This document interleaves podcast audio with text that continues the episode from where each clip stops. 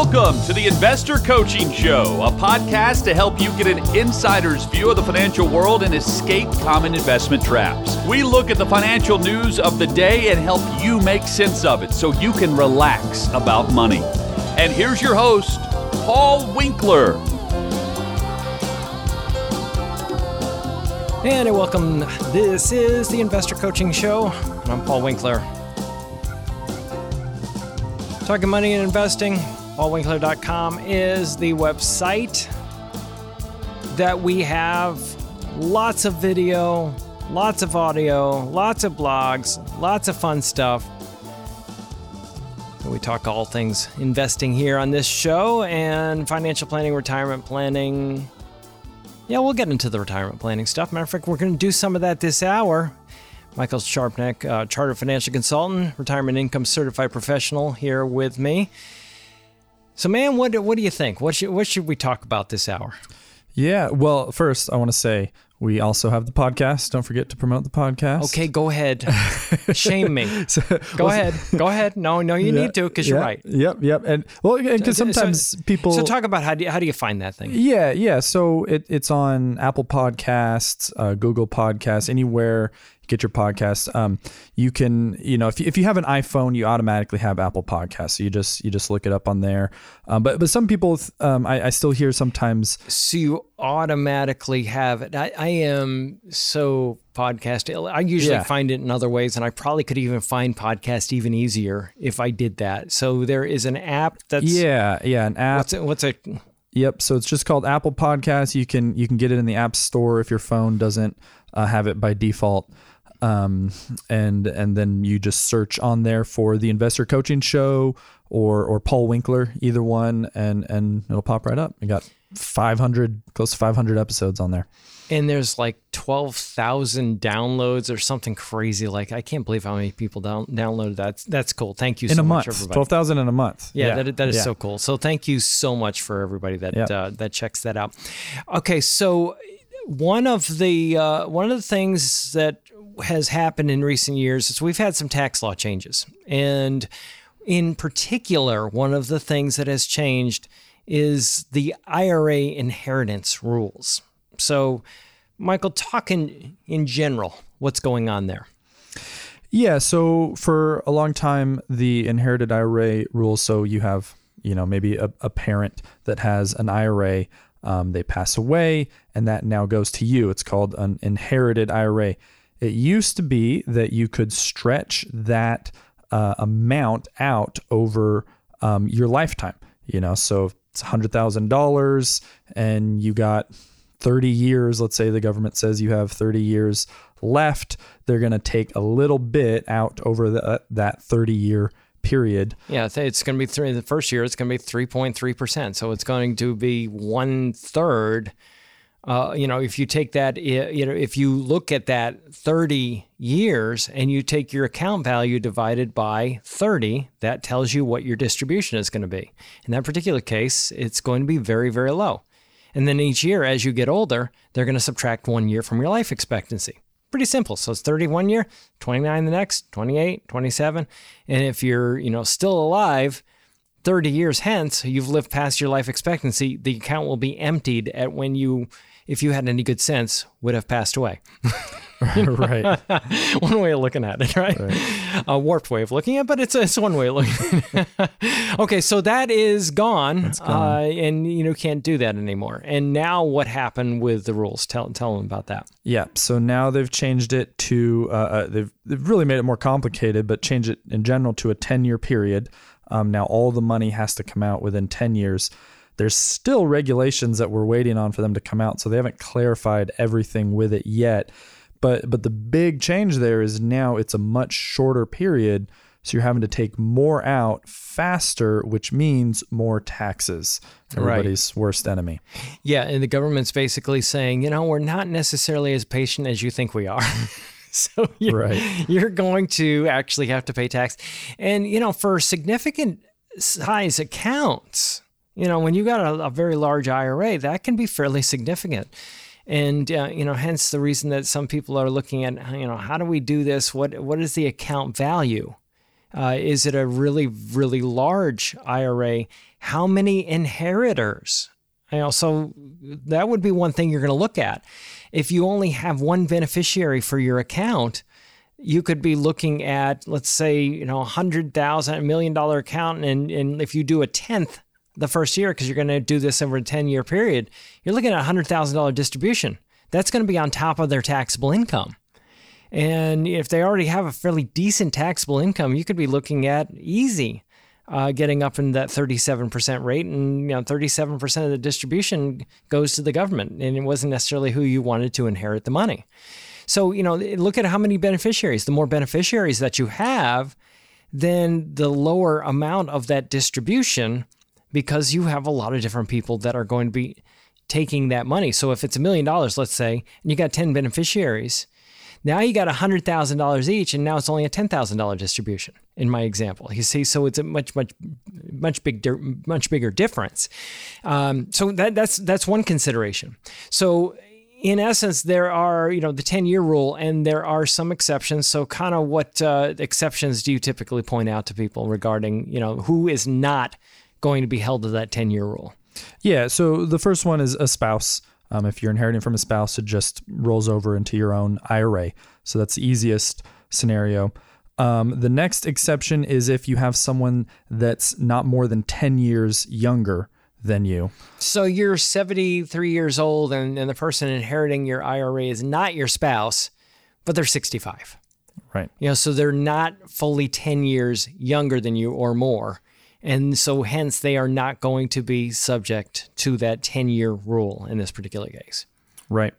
Uh, and then someone who is disabled, um, according to the IRS definition of disability, which um, there's still some regulations and rules coming out around that. Um, mm-hmm.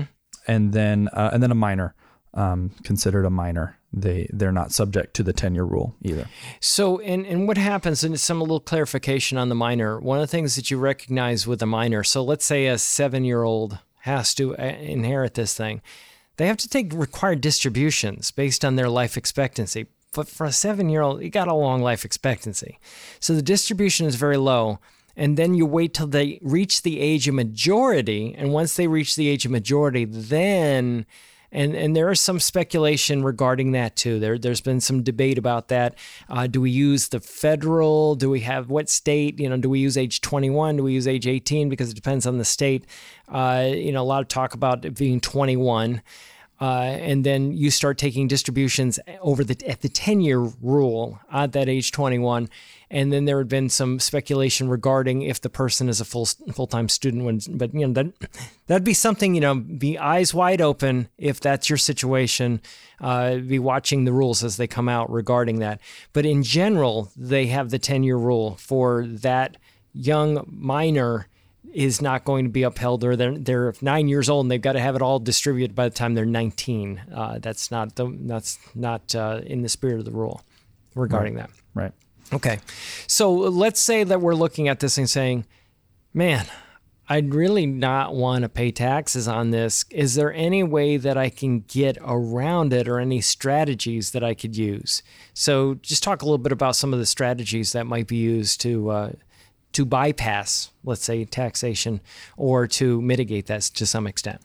Yeah, so there's a lot of different options here, and it's going to depend a, a, lot on the specific situation, um, right? So, how much longer do you plan on working? Um, what's your income? Is there any fluctuation in your income? What other assets do you have? Are there non qualified assets? Um, are we looking to delay Social Security benefits? There's a lot of other variables that we're going to kind of all piece together um, to to start to put a plan together. Um, but but one common strategy, um, and and we're we're doing this a lot. You know, um, someone and, and especially as you reach retirement age, right? Your parents are getting older, and that's when people are starting to inherit more assets. You're as you you know approach that age. Right, right. So when when that happens, so you look at it and go, well, I'm taking a distribution. One of the things we're going to look at is do you have a retirement plan at work? You know, do you have a 401k? Do you have a 403b? Do you have a 457? Do you have a simple plan? Do you have a, you know, a separate? Is it are these things? And for for a lot of people, just most people do not max out those programs. Matter of fact, it's hard to get them to, you know, even put small amounts in the 401ks. Some, some kind, sometimes getting to put more than 5% of their pay away. Uh, but you have the maxes that you can get in there. The uh, and and if you're over the age of 50, I mean, thirty thousand dollars. So you're looking at some people that may be only putting like five grand, let's say, in their 401k, and they can put 30. And you go, well, I got this distribution what if I live off of the distribution from the inherited IRA and take that income and actually live off of it and then defer more of my own personal income? So let's say that I'm getting a $10,000 distribution and I'm only at 5,000, let's say. And I go, well, why don't I do this? Why don't I defer? I'm only deferring 5,000 of my income. Why don't I defer 15,000? 5 plus another 10 and that 10 I'm getting from the inherited IRA, I'll just live off of that. So my standard of living hasn't changed, but basically what I've done is I've taken a taxable distribution and I've made it a non-taxable event in that particular case. Right. And and and the reason because, you know, you can't just you know, contribute the money from the inherited IRA into a tax deferred really account straight away right? The the IRS is like, no, you got to take the money out because we want our taxes, right? That's the whole reason for this mm-hmm, rule. Mm-hmm. So this is kind of a way to get around that mm-hmm. um, a little bit. It, it's it seems kind of weird because what you might actually be doing is within a couple days you have a distribution coming out of your inherited into your checking account, and then you have money coming out of that checking account into a retirement account, right? So it, it, it just has to go to that stop the checking account so the IRS but it's, sees but it, it. But it, and it's coming to you because you're going right. to be able to spend it. And what's happening is your paycheck drops significantly.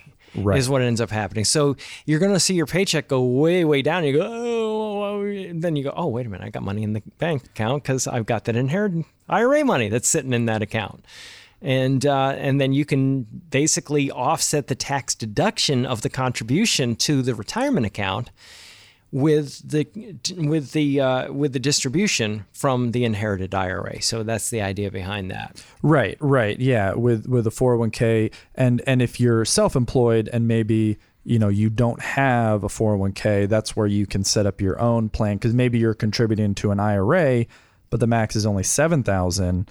You know that you might you know move to a different type of plan a simple IRA or a SEP depending which you can actually contribute more and then and then it kind of works like that where it's coming into your account and going right back into this one. So that may be confusing to a couple of people. The things he was just talking about, you know, people say, well, what's the difference between an IRA and a 401k and a 403b and, and those types of and a simple plan and you know the SEP plan? Contribution limits is really what the difference is. So, which one's best for you? Well, if you're working for a company and that's what they've got, 401k or something like that, 403b if you're a nonprofit or some or something like that, 457 you're working for a governmental organization, you may have that. Uh, that'll be what you're putting the money into. Whereas, versus if you are self-employed, you might be able to do that simple. You know, if you don't have any type of plan available to you and you're not self-employed, IRA may be the only thing you can do. Or you may, in some instances, do both. You know, some people are able to do both. They're able to, you know, that might be another thing. You might do a 401k, and then because your income limit is low enough, you can actually do an IRA as well. So there are all kinds of things that you can do to shelter some of this uh, in an indirect way, you know, to protect yourself from the taxation of that inherited IRA money. Mm-hmm. So, uh, some of the things that you, you think about, you know, you're in, you got this inherited IRA. I think one of the things to think about, let me just make this comment, is that with IRAs, 401ks, and those types of things, creditor protected.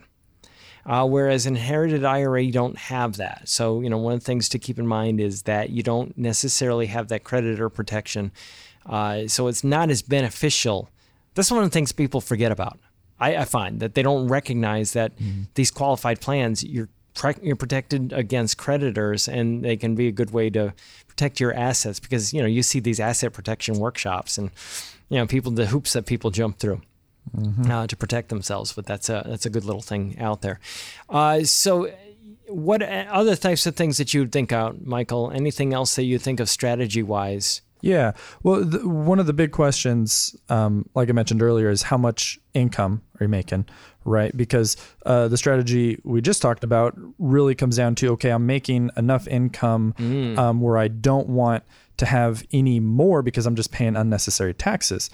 Um, But maybe there's several different scenarios where maybe your income is low for a year. I think that's a really good point to make. So keep keep keep rolling, man. This yeah. is good. Yeah. Yeah. You know, and, and there could be lots of different reasons. You know, maybe there's high business deductions. Maybe you're just in job transition. Um, you know, th- there's different reasons. An- another strategy we could intentionally make your income low if, if you're not working and you're kind of nearing retirement or just working part time, we can live off of non qualified assets to make your income low um, for a year and, and do something. So, anyway there, there's different reasons why your income might be low but but in, in in that case if your income's low then And and define low. yeah, Yeah, so define low for- for right. them, yeah, right, yeah. great, great question. So, I mean, it's a relative, really. It's it's relative to what you're normally making, but but To make, typically, make, make, make your life easy. Go go, Yeah. go married filing jointly, and then everything else that you're here, just basically kind of cut it in half, and it'll be good for you. yeah, typically right now we're we're looking at the 12% bracket. If if you're in the 12% bracket, which goes up to married filing jointly about 110,000 And of total that- income. that's right. Yeah. Um, So so your first thirty thousand approximately. I just round now. I'm just getting to the point where it's just easier to round about to thirty percent, thirty thousand of income. You don't pay any taxes because your standard deduction, or if you're itemizing, it could be higher than that. Uh, so you've got income that is no no taxes. So if you're below that level, wow, yeah, I can take some income from this inherited IRA and I won't have any taxes on it. And then if you have another 20 for, you know, everything above 30 up to the next 20, so about getting close to about 50,000, uh, then you're going to be sitting at about 10% tax rate on any of that money. That's pretty low. I mean, when you look at history, good grief, that's very low. And then you get above that level and you're getting to 12. So that's where we look at it and go, that's that's kind of no brainer, easy, low tax rate. So it might not be so harmful to take the income from the inherited IRA, not necessarily do some of these strategies we're talking about, or maybe even stick some of the money in, in Roth you know, type of investments. And you're not trying to avoid the taxation. You're just going, hit me with it. You know, 10% in, in bad, 12% isn't bad. And then therefore, when you put the money in the Roth, then it grows without tax and you don't have any taxes on it in the future. And that can be a couple ways that that's beneficial. Not only no taxes on it, but no effect as the tax law stands right now on Social Security. You know, so you can actually help yourself against Social Security taxation as well, uh, what we call the torpedo tax. So that's a that's a really good point. That's something strategically that you might be thinking about. What other things that come to your mind? Anything else that uh, hits you regarding this at this point, right? Um, the the only other thing there, just along with what you said, yeah, you might take that as income, you might contribute to a Roth, or you might just move it directly into a non-qualified account, which at that point you're paying taxes, but you're keeping it invested um, in in that type of account, which which can have advantages later on when Define non-qualified form. yeah, yeah, exactly. So so a non-qualified account, it doesn't qualify for any of those regular tax breaks like an IRA, um, and it basically it's going to be taxed on basis. So the amount that you put into the account, you know, say you put a hundred thousand into it, okay, you're not going to be taxed on that. You're just going to be taxed on anything that it earns. So interest, dividends, capital gains that come out of that account is what you're going to be taxed on. So it ends up being less, much less taxes than a, yeah, a it traditional it certainly IRA. can be, and and that is because the tax capital gains tax rates. If you hold something for more than a year, uh, it can be zero if you're in a 10 or 12 percent tax bracket. If you're in a higher bracket, 22, 24, uh, it can be 15 percent, which is you know much lower than 22, obviously. Uh, and even if you're up in a 37 percent tax bracket, you could be down at a 20 percent rate and some you know small surtax on you know you can end up with but in in general you look at that as historically capital gains tax rates have been much lower than regular federal income tax rates in our country. So might be and, and you have access to it. You, if you need to pull money out for some other purpose before age 59 and a half you don't have those penalties. And you're, you're not limited as to how much you can put in it either. They don't tell you you can't put more than this much in a, in a non-qualified account. So a couple good reasons to uh, to check that out Hey, this is Paul Winkler. Hope you enjoyed today's edition of the Investor Coaching Show. You want to learn more about what we do? Go to our website, paulwinkler.com. You can watch some of the videos there, and if you're not already a client, you can set up a free initial consultation. Until next time, I'm Paul Winkler, reminding you that I believe that more educated investors are more confident investors, and confident investors are more successful investors. Have a great one. Advisory services offered through Paul Winkler Inc., an SEC registered investment advisor. The opinions voiced and information provided in this material are for general informational purposes only and not intended to provide specific advice or recommendations for any individual. To determine what investments are appropriate for you, please consult with a financial advisor. Paul Winkler Inc. does not provide tax or legal advice. Please consult your tax or legal advisor regarding your particular situation.